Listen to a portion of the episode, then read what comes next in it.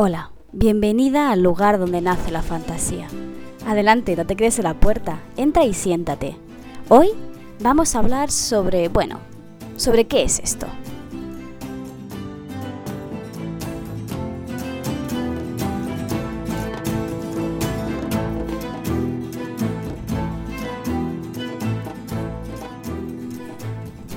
Aunque pueda parecer una gran tontería, este rinconcito de internet para mí va a resultar un gran cambio. Si me conoces de algo, tal vez será por Twitter o por mi página web sobre recursos de escritores. Empecé a escribir en un blog hace ya tantos años que no lo recuerdo y poco a poco lo he ido transformando en un sitio en el que vuelco mis consejos sobre escritura.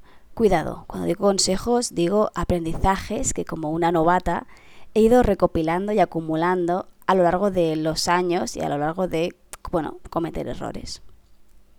Llevo exactamente tres años creando este sitio de internet eh, enfocalizado en la escritura. Tres años, que se dice poco. Y un total de 122 entradas sobre consejos de escritura. 122. Te puedes imaginar que esos son demasiados consejos, tanto que la verdad he acabado agotada, he acabado seca. Em, hace tiempo que notaba que la web le faltaba, le faltaba algo, le faltaba mi chispa especial, le faltaba que yo misma me sintiera cómoda escribiendo entradas para un público que poco a poco se fue haciendo más pequeño.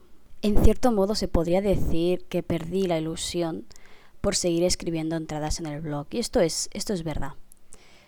Perdí la ilusión porque me quedé sin ideas, no encontraba inspiración, estaba un poco atascada en mi, en mi escritura. Así que he decidido iniciar un cambio. Esto, si me conoces, sabes que en mí es muy habitual. Cada X años voy cambiando mi forma de verme en Internet porque creo que con los años, pues bueno, cada, cada una cambia, evoluciona y se convierte en una persona distinta. Supongo que a ti también te pasa lo mismo.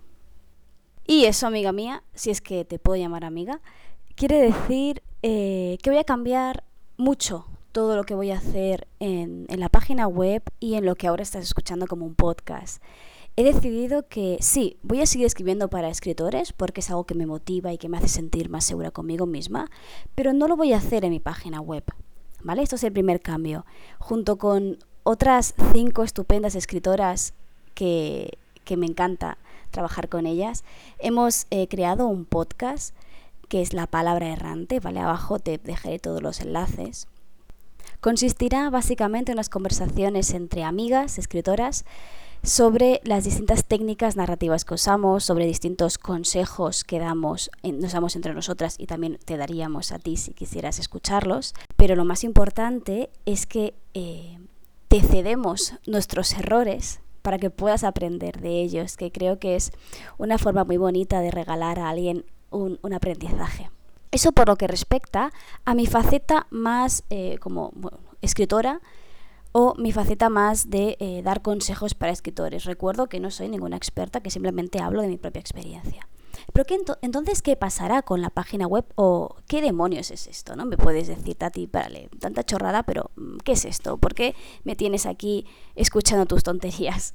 Bien, lo primero de todo es que espero que te gusten las tonterías porque voy a estar servida de ellas. Y eh, voy a cambiar totalmente el tema de mi blog. Bueno, totalmente no, simplemente que no voy a hablar de escritura. Vamos a hablar de mitología en la literatura fantástica. Esto quiere decir, por un lado, que vamos a hablar sobre mitología de nuestro mundo real.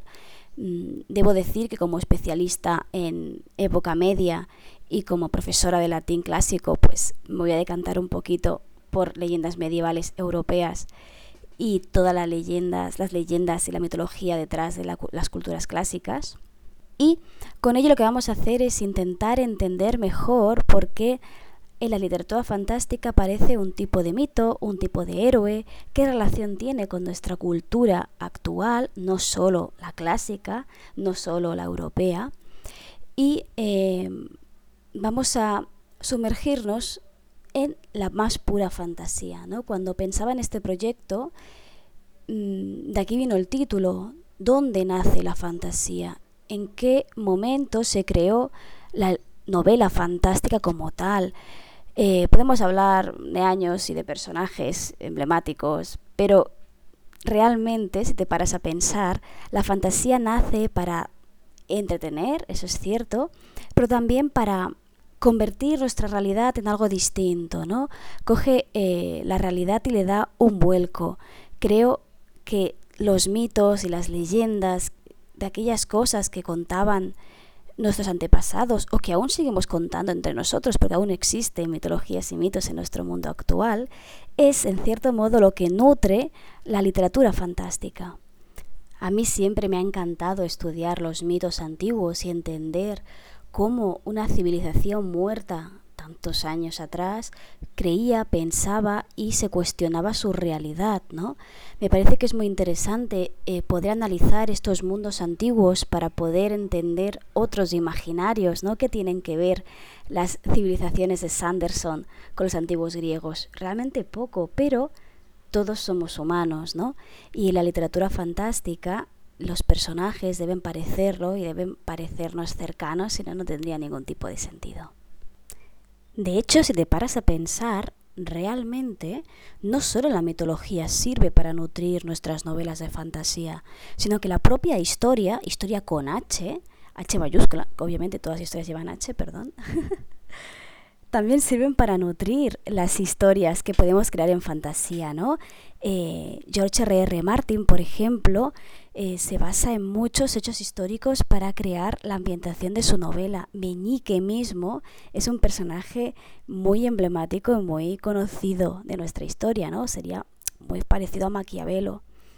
Es por eso que además de toda esta faceta más mitológica que te voy a traer, que va a servir por un poco para conocer nuestro pasado y relacionarlo con nuestro presente, hombre, ¿por qué no lo hacemos también con la historia?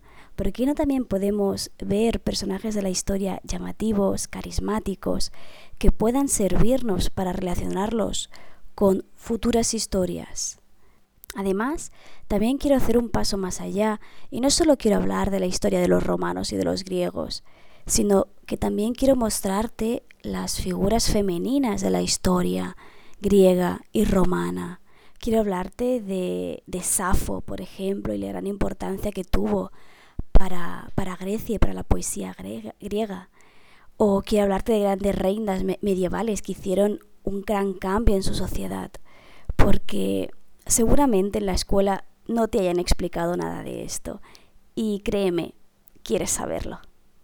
Vale, después de todo esto puede quedar clarísimo que es un tema que me llama mucho la atención, que tengo muchísima ilusión de empezar a traértelo, empezar a grabar podcast que puedes escuchar, a crear entradas y que es un tema que realmente me toca hondo y que me gustaría mucho cedértelo, entregártelo para que puedas disfrutarlo igual que lo disfruto yo. Pero, ¿qué quiere decir eso? Quiere decir que la página web se va a focalizar solo en esto, solo vamos a hablar de mitología y de historia antigua y ya está. Entonces nos convertiremos en una especie de escuela o eh, web de recursos eh, de este estilo.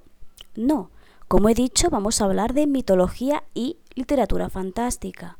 En algunos casos te voy a relacionar un mito con una novela y te voy a decir qué eh, influencias toma de, de la antigüedad o de la no tan antigüedad. Pero además te voy a seguir trayendo novelas que voy leyendo, que me gustan, que me apasionan. Voy a seguir trayéndote sistemas de magia, porque me vuelven loca.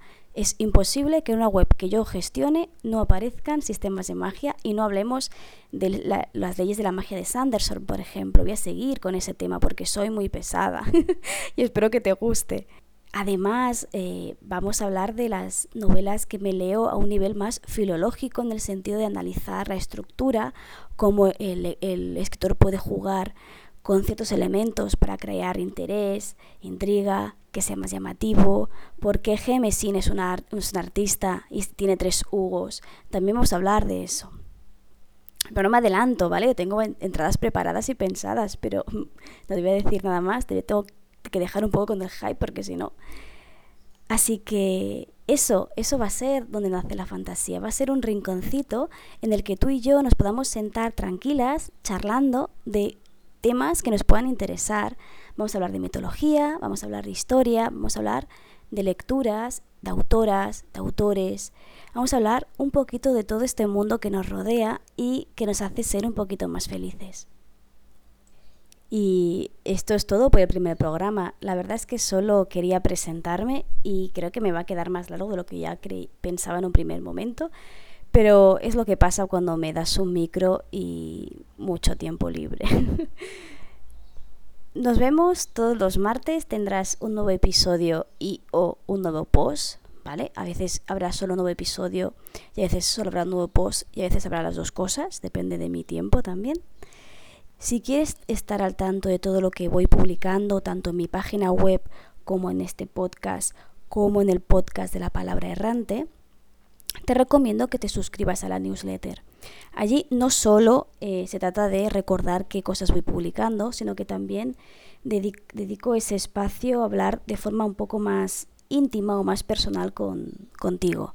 Si es, que, si es que te interesa conocer un poco más mi faceta de escritora y eh, ver un poquito más qué hay detrás de la tarea, labor, profesión de escribir un libro o al menos intentarlo. Lo dicho, nos vemos el martes que viene y recuerda que aquí siempre serás bienvenida.